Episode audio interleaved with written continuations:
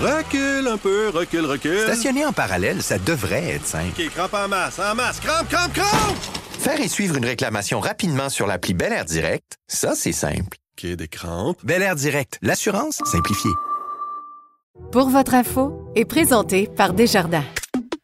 Cette semaine, s'attaquer au blanchiment d'argent grâce aux données. S'il y a du vol, s'il y a du blanchissement, s'il y a de la crime organisée, ils sont foutus. Vous allez le voir. Immédiatement dans les premières minutes. Une entrevue avec le chef de la direction d'Access Network, dont le siège social est à Québec, Earl G. Hall.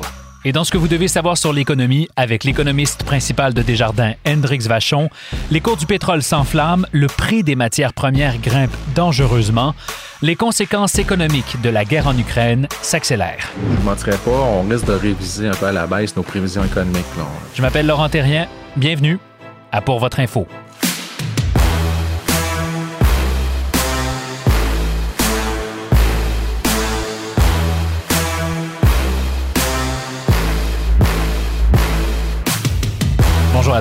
Ça faisait longtemps que je voulais recevoir le PDG d'Access Network à ce micro parce que c'est exactement ce qu'on a en tête quand on prépare une émission Pour votre info, trouver des invités qui sont en train de bouleverser une industrie ou un secteur. Dans le cas de cette entreprise-là, qui est fondée et qui est basée à Québec, c'est l'industrie, tenez-vous bien, du crime organisé qu'elle est en train de faire trembler. L'entreprise vend aux casinos partout dans le monde un outil qui permet de déceler la fraude et les usages douteux en quelques secondes à peine. Une petite boîte noire vendue aux quatre coins du monde. Et il y a quelques semaines, notre entretien se serait probablement arrêté là, mais voyez-vous, Earl Hall, le PDG de l'entreprise, fait affaire dans l'Est de l'Europe. Il fait affaire en Pologne notamment, mais aussi en Ukraine. Et il a été profondément touché par ce qui s'est passé là-bas, tellement qu'il a décidé de passer à l'action. Earl Hall a un passé de militaire, voyez-vous. Il a été capitaine dans les Forces armées canadiennes. Il a aussi une maîtrise en administration publique de l'ENAP et des études de doctorat en psychologie.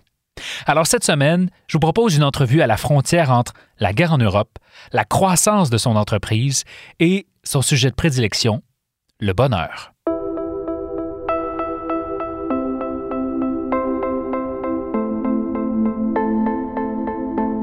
Earl, bonjour, bienvenue à pour votre info. Merci d'avoir accepté notre invitation. Merci beaucoup. Euh, on va parler vi- évidemment d'Axe Network dans une petite seconde. D'abord, j'ai lu ton message avec émotion, euh, le message que tu as publié dans les derniers jours sur LinkedIn à propos de ce qui se passe en Ukraine. Vous, vous avez des liens d'affaires avec l'Ukraine, vous avez des gens là-bas. Euh, tu as envoyé du matériel au cours des derniers jours en Ukraine. Dis-moi comment c'est comment c'est arrivé, comment, comment se sont passées les dernières semaines pour toi? Très difficile pour être vrai. C'est une façon assez émotive pour commencer la rencontre. Euh, c'est des gens que j'admire beaucoup. C'est des technologues absolument incroyables. C'est des gens humains, euh, internationaux, qui sont aux prises d'un tyran qui détruit absolument tout. On, on est d'abord focusé sur les familles. Ça fait que les liens qu'on a là-bas, notre première euh, préoccupation, c'est que est-ce qu'ils veulent quitter le pays? S'ils veulent quitter le pays, on va faire n'importe quoi pour qu'ils quittent. Ouais. Donc, euh, la majorité de nos liens actuellement ont quitté euh, Kiev, puis sont rendus en Pologne. Je salue la Pologne, euh, c'est un des plus beaux pays sur la planète. Le cœur des Polonais est absolument hallucinant. On est chanceux d'avoir euh, des gros contrats en Pologne et de voir ce que ce peuple-là fait. Après avoir été torturé tout au long du Deuxième Guerre mondiale, de devenir un havre de paix pour l'Ukraine, je suis complètement dédié à la Pologne pour le reste de ma vie. Mhm.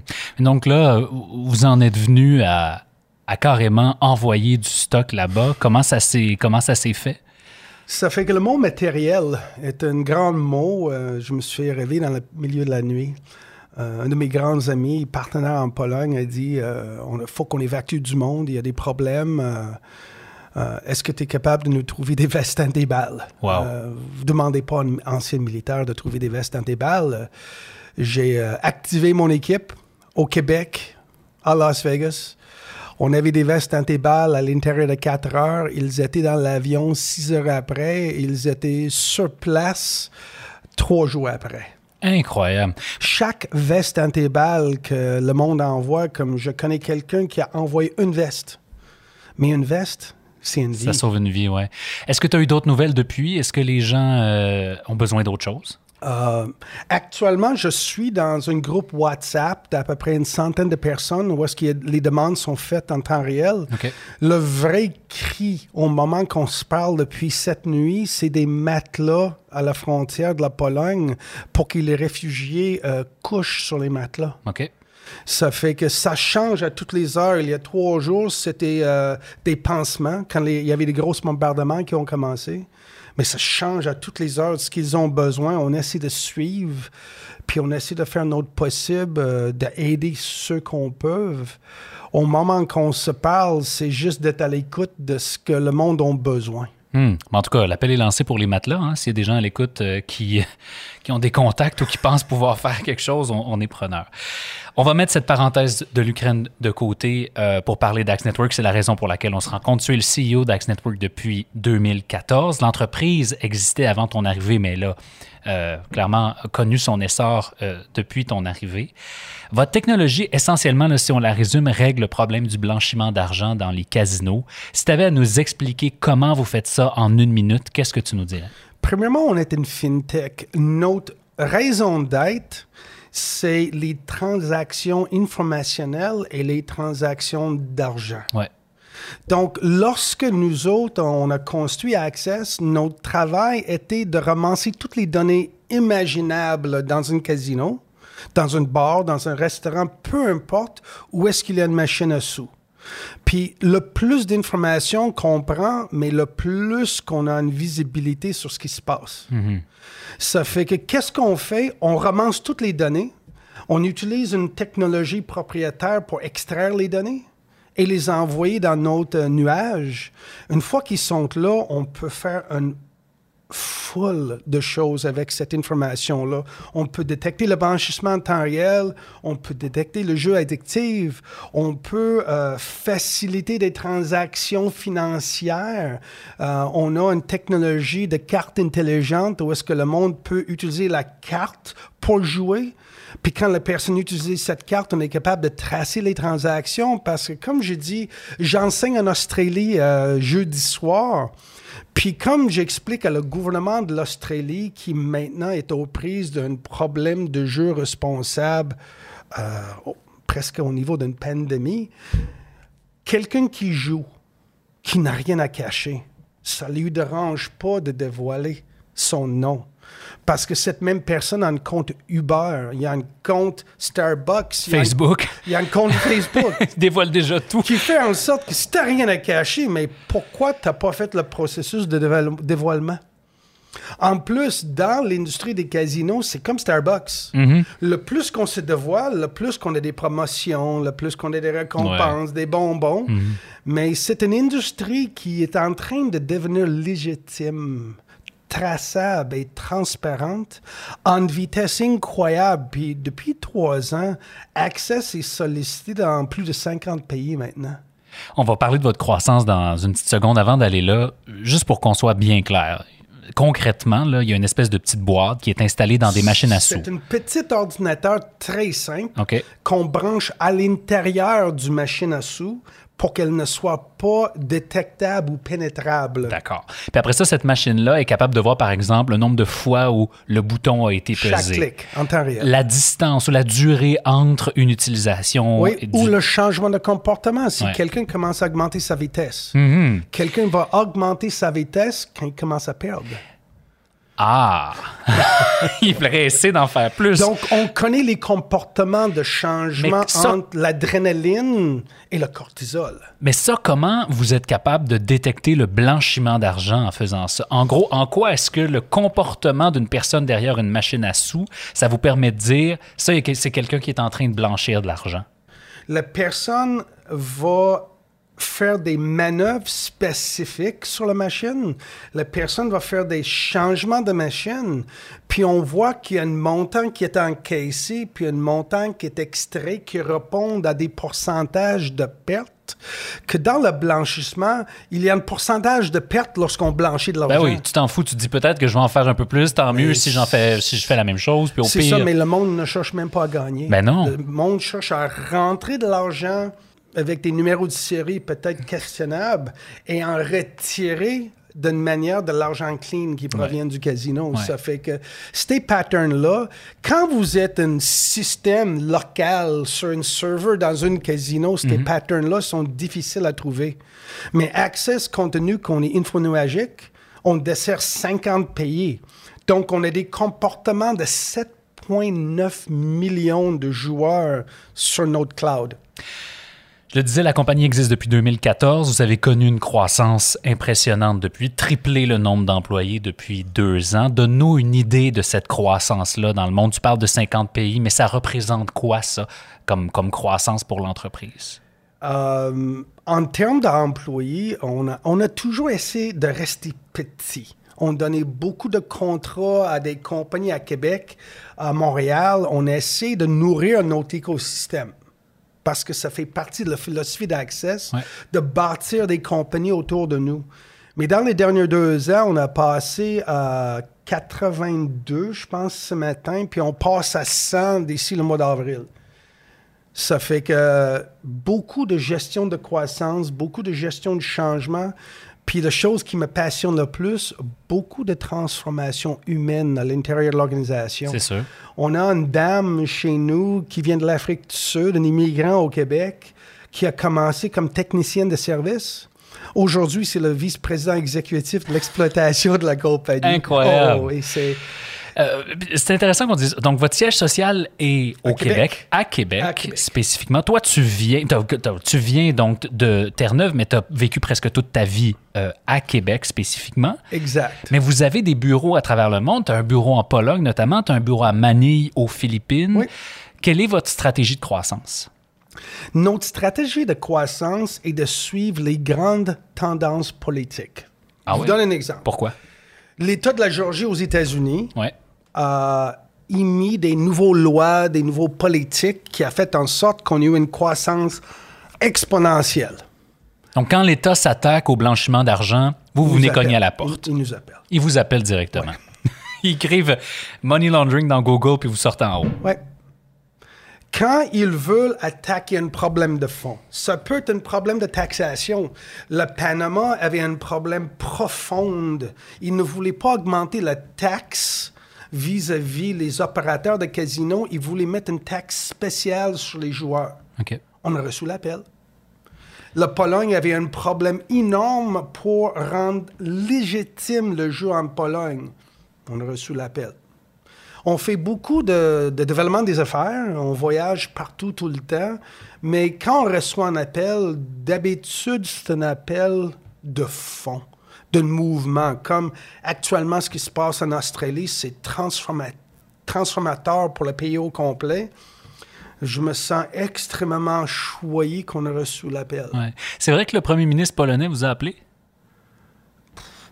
J'embarque pas dans ces histoires-là, mais disons que la Pologne, l'agence, comme le Loto-Québec, Ouais. en Pologne est fédéral, c'est pas provincial. Et eux avaient un problème très, très, très sérieux.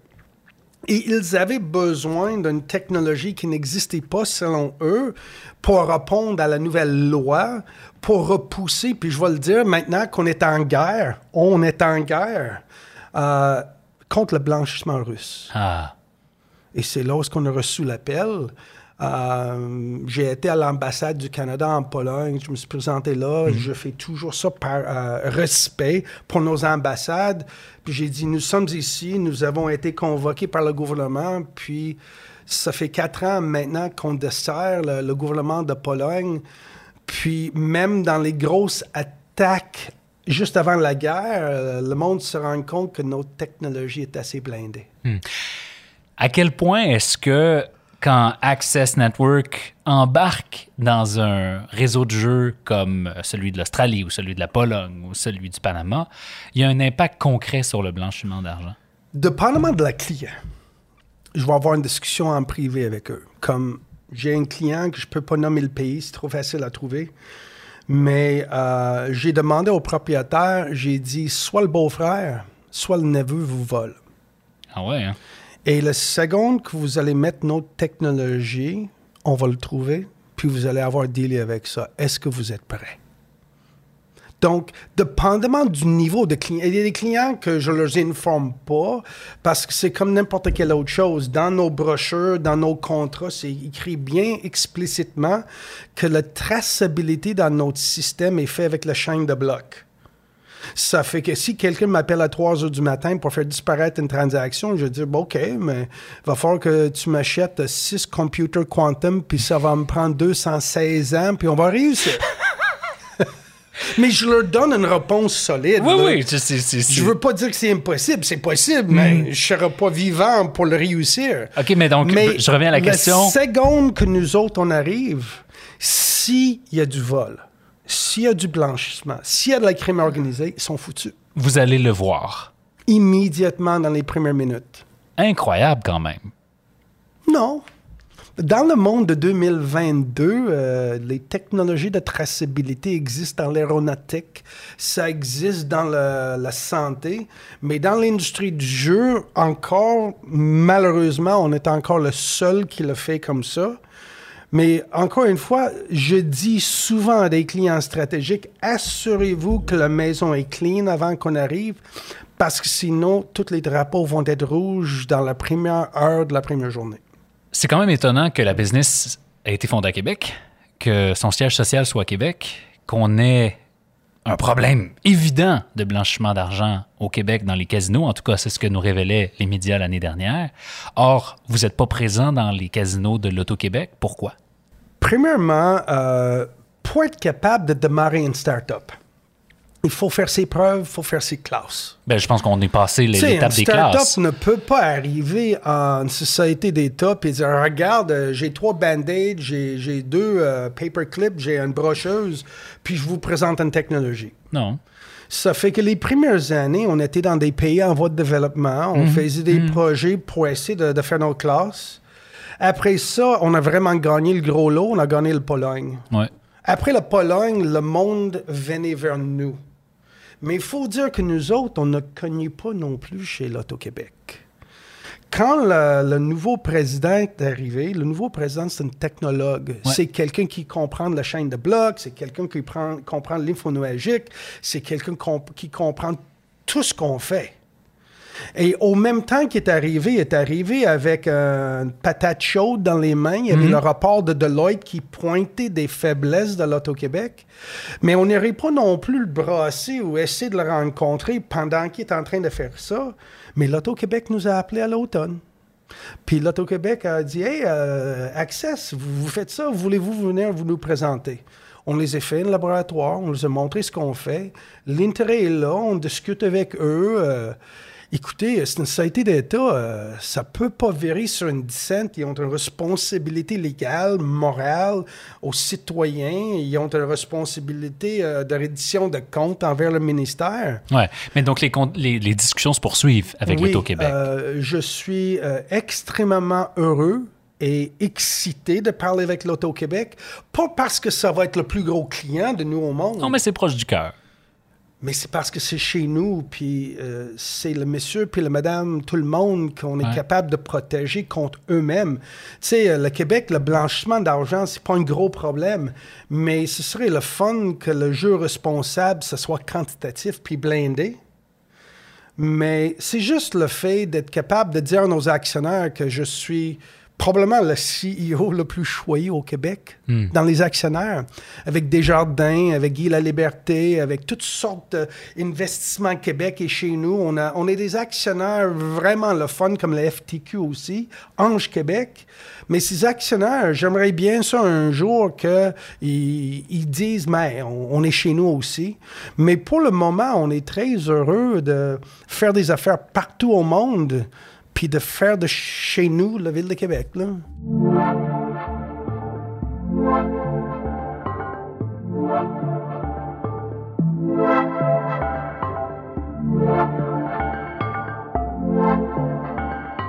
Tu viens de dire, on est très heureux de faire des affaires un peu partout.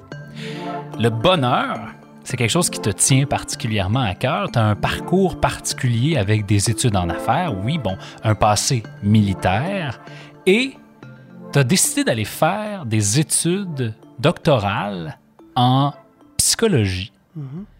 Tu t'es intéressé à la question du bonheur, notamment. Pourquoi tu as décidé d'aller faire ça? Parce que je me trouvais pas un bon père, pour être précis. Euh, c'est très complexe quand ton premier enfant, puis tu vis des, des horreurs comme un divorce, puis tu vois comment ça impacte ton enfant. Puis ma, vraiment les incels pour que je me plonge profondément dans la neuroscience était vraiment pour savoir, un, comment je corrige le mal que je fais avec mon fils. C'est Et- dur quand même, non? Ouais, c'est impossible, mais au moins, euh, je- probablement le premier soulagement euh, comme humain, c'est de comprendre. Surtout, on est capable, avec un certain discernement, de dire qu'est-ce que je peux changer, Ouais. qu'est-ce que je peux contrôler, qu'est-ce que je peux influencer, puis qu'est-ce que je dois prendre ou apprendre à lâcher prise dessus. Tu donnes trois conseils pour être plus heureux ou pour augmenter son niveau de bonheur. C'est quoi? Si j'étais pour les trois bases, c'est probablement les choses que le monde veut entendre le moins. C'est-à-dire? Mais premièrement, respirer. La majorité, 99,3% des humains respirent inconsciemment, qui fait en sorte que l'oxygénisation du cerveau n'est pas assez profonde pour que l'humain puisse en état de contrôle. La personne est plus en état animal. Donc, respirer, on peut faire toutes les études de la planète. Si on ne sait pas respirer, on n'avance pas. Le deuxième, c'est de comprendre la relation entre l'alimentation et euh, les liquides avec le taux de pH ou le taux d'acidité du corps. Parce que le plus qu'on mange acide, le plus qu'on boit acide, le moins qu'on est capable d'être heureux parce que le corps, en étant acide, ne peut pas être en équilibre. OK, attends là. non, ben. On a ouvert la boîte de Pandore. Ben, c'est ben, c'est parce que, tu sais, habituellement, quand on pose la question comment être heureux, les gens disent, ben, tu sais, prends du temps pour toi, puis bah, c'est des affaires qu'on a déjà On peut entendues. rien faire pour soi si la machine, une Ferrari ne peut pas rouler sans huile et sans gaz. Exact. Mais là, toi, tu nous dis, OK, respirer plus parfait. Je suis sûr que je suis pas le seul à avoir essayé de mieux respirer depuis que tu viens de nous dire ça il y a quelques secondes. Puis là, tu dis manger et boire moins acide, Oui, euh, ça rend plus heureux. ben oui. OK. Parce que le plus que le corps est dans un état d'équilibre, le plus que je suis capable de faire le numéro 3 de nos trois conseils. C'est quoi la troisième, euh, la troisième clé du bonheur? Le troisième, c'est le plus dur. Se choisir. C'est la chose la plus horrifique. Notre culture, notre religion, on n'a on a jamais été enseigné d'être égoïste.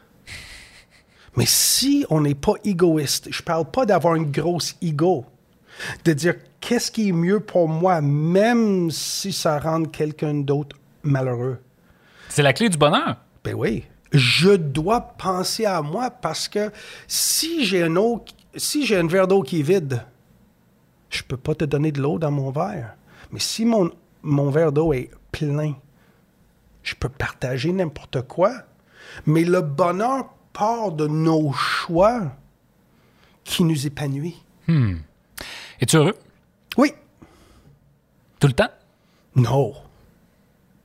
Sais-tu quand je suis pas heureux? Non, quand? quand je respire pas, quand je mange mal, puis quand je bois mal, incluant le poutine que j'ai l'intention de manger aujourd'hui, malgré, j'imagine qu'il va falloir qu'on l'appelle une frite sauce avec fromage. Ouais, c'est ça, c'est plus très populaire, les poutines. Earl, pourquoi tu dis que c'est la dernière business que tu vas diriger à Access Network? Ce qui me passionne vraiment dans la vie, c'est enseigner. Ça fait qu'une fois qu'Access est terminé, mon, mon grand, grand souhait, c'est de retourner à l'école. Euh, J'ai eu le plaisir d'enseigner pendant dix ans à l'INAP. Puis de voir des yeux fermés, puis de voir la lumière ouvrir dans les yeux des gens, pour moi, c'est... Il n'y a pas de mots pour le décrire. Le banc d'école me manque, les étudiants me manquent euh, de passer. Parce qu'il y a une chose, l'éducation, l'expérience, l'expertise, les mentors que j'ai eus comme Roméo Dallaire, ça n'a aucun sens les années que j'ai passées avec lui. Mais c'est un devoir à passer aux autres. Donc, je sens et je sens la pression puis la responsabilité de passer aux autres ce qu'on m'a légué. Parce qu'on n'est pas propriétaire de nos connaissances. Ouais, ben, je te rassure, tu le fais quand même déjà un peu, non? Le plus que je peux. Mais mon premier devoir, c'est à mes actionnaires puis mes employés parce que je suis responsable de mon équipe. Puis je suis responsable de mes actionnaires qui sont incroyables, comment ils ont été patients pendant qu'on construit cette entreprise-là. Donc, ça, se- ça va se terminer quand, ce, ce passage-là chez Access? Écoutez, euh, mon but, c'est pas que Access se termine. Nous autres, on, on entend l'appel de la bourse. Ah ouais, On hein? l'entend. Les cloches sonnent, là. Ça sonne, ça s'en vient, on la sent venir. Parce qu'Access est tellement dans une niche précise Ouais. que donner les clés à quelqu'un d'autre, pas sûr que la, la- la mission se poursuivrait. Puis j'ai tellement de passion dans mon équipe que quand je dis ça se termine, moi je, je parle d'aller en vie normale de 40 heures semaine. OK, d'accord. Mais tu vas rester quand même de près ou de loin. euh, Ah, c'est sûr, Access, on a une mission à très long terme. Il, y a, il, y a le nombre de pays qu'on a à nettoyer, c'est infini. Earl, euh, c'était la première entrevue en personne que je faisais en 2022. C'est une excellente chose. Je le vois tout de suite dans la qualité des échanges qu'on a avec nos invités quand on peut les avoir en face à face. Non seulement ça a été un, un plaisir de faire cette entrevue-là, ça a été très agréable de la faire, mais c'est un privilège d'avoir eu euh, ces 30 minutes euh, ensemble. Merci d'avoir été pour votre info cette Mais semaine. merci, moi je suis juste heureux d'être chez nous cette semaine. Le Québec m'a manqué beaucoup. Ben, re-bienvenue, puis à bientôt. Merci. Ce que vous devez savoir sur l'économie. Voici Hendrix Vachon. Bonjour Hendrix. Bonjour. On continue de parler évidemment des conséquences de la guerre en Ukraine, de l'invasion russe en Ukraine. Euh, conséquences sur l'économie, on en parlait la semaine dernière à l'émission, qui sont graves, qui sont importantes et qui ne se sont qu'accentuées, je pense, au courant de la dernière semaine. On va faire un, un petit tour d'horizon ensemble, à commencer par euh, la hausse marquée du, du prix euh, du pétrole. hein. on l'a vu euh, à la pompe ici, mais on le voit partout dans le monde aussi. Là. Oui, oui, ça, ça, ça s'est accentué assez rapidement. Euh, personnellement, ceux qui ont, qui ont- qui ont- qui ont sorti en fin de semaine ont pu voir une énorme différence entre le prix jeudi, vendredi et le prix quand ils sont revenus dimanche. exact. Donc, ça, ça en dit long là, sur comment la situation peut évoluer rapidement. Euh, mais il y a aussi au- d'autres choses. là. C'est pas juste le pétrole. là. On peut regarder euh, le prix du blé, entre autres, là, que quand l'Ukraine, la Russie, gros producteur de céréales, ça aussi, ça a beaucoup augmenté. Euh, on a vu aussi récemment le, le- le- le- bon, le prix du gaz naturel, évidemment. Ça, c'est plus le marché européen, par contre, qui, est- qui- qui est touché. C'est moins, moins ici. On a vu aussi le nickel. Quand même, euh, la Russie, je pense que c'est au-dessus de 10 des- de la production mondiale de nickel, qui entre, entre autres, dans. bon, on parle d'acier inoxydable, mais aussi dans les batteries euh, de, des voitures électriques. Donc, Ouais. là, il y a un peu de spéculation là-dessus. Là, Là, il- écoute, ça monte très rapidement. Donc, c'est pas juste le pétrole. Donc, il y a plusieurs matières premières qu'on voit le prix là, qui augmente très rapidement.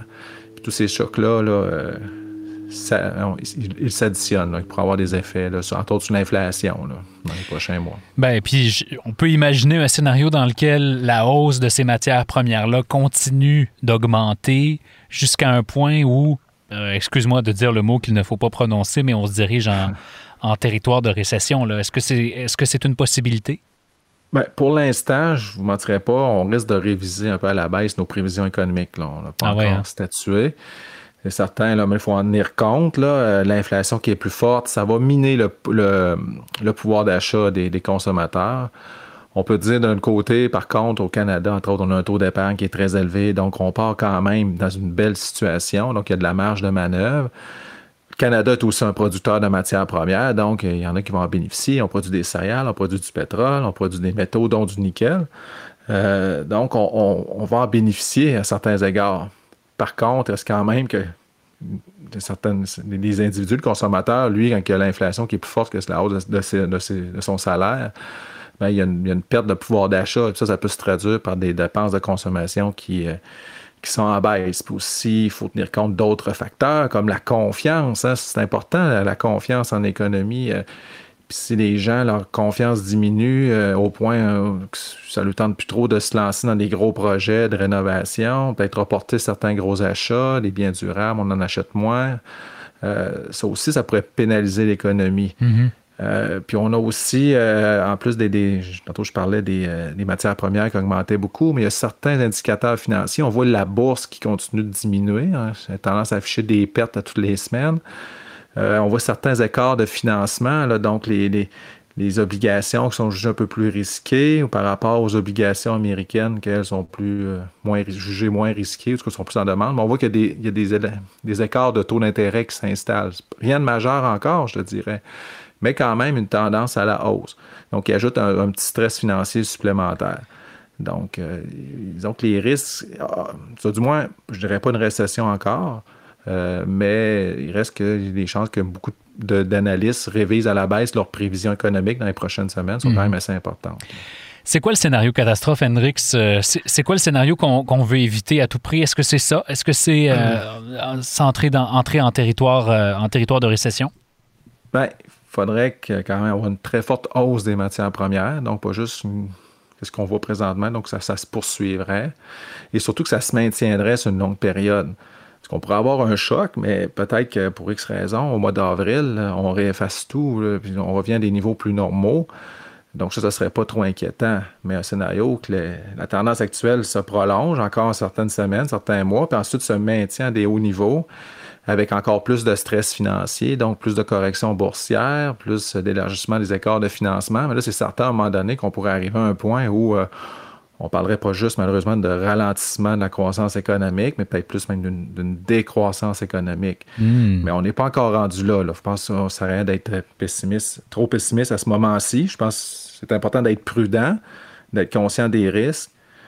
Mais on n'est pas encore, euh, peut pas encore dire à 100% ou à un certain niveau de confiance qu'on s'en va vraiment vers une, euh, un scénario catastrophe. là. Il est trop tôt pour ça. là.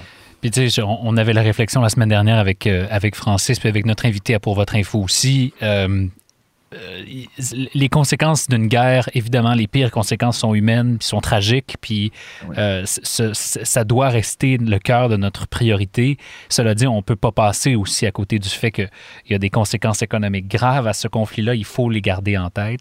Merci d'avoir été avec nous, Hendrik, cette semaine. Mais ça fait plaisir. Au revoir.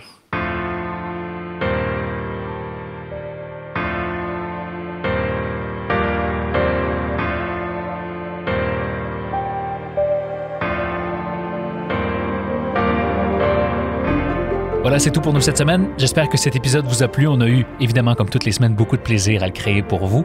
La recherche et la coordination de cet épisode ont été réalisées par Philippine de Tinguy. Notre gestionnaire de communauté est Alexandrine Chappet. Notre musique a été composée par Luke Melville. Et moi, je m'appelle Laurent Terrien. Merci d'être avec nous et on se reparle la semaine prochaine. Recule un peu, recule, recule. Stationner en parallèle, ça devrait être simple. OK, crampe en masse, en masse. Crampe, crampe, crampe! Faire et suivre une réclamation rapidement sur l'appli Bel Air Direct, ça, c'est simple. OK, des crampes. Bel Air Direct, l'assurance simplifiée.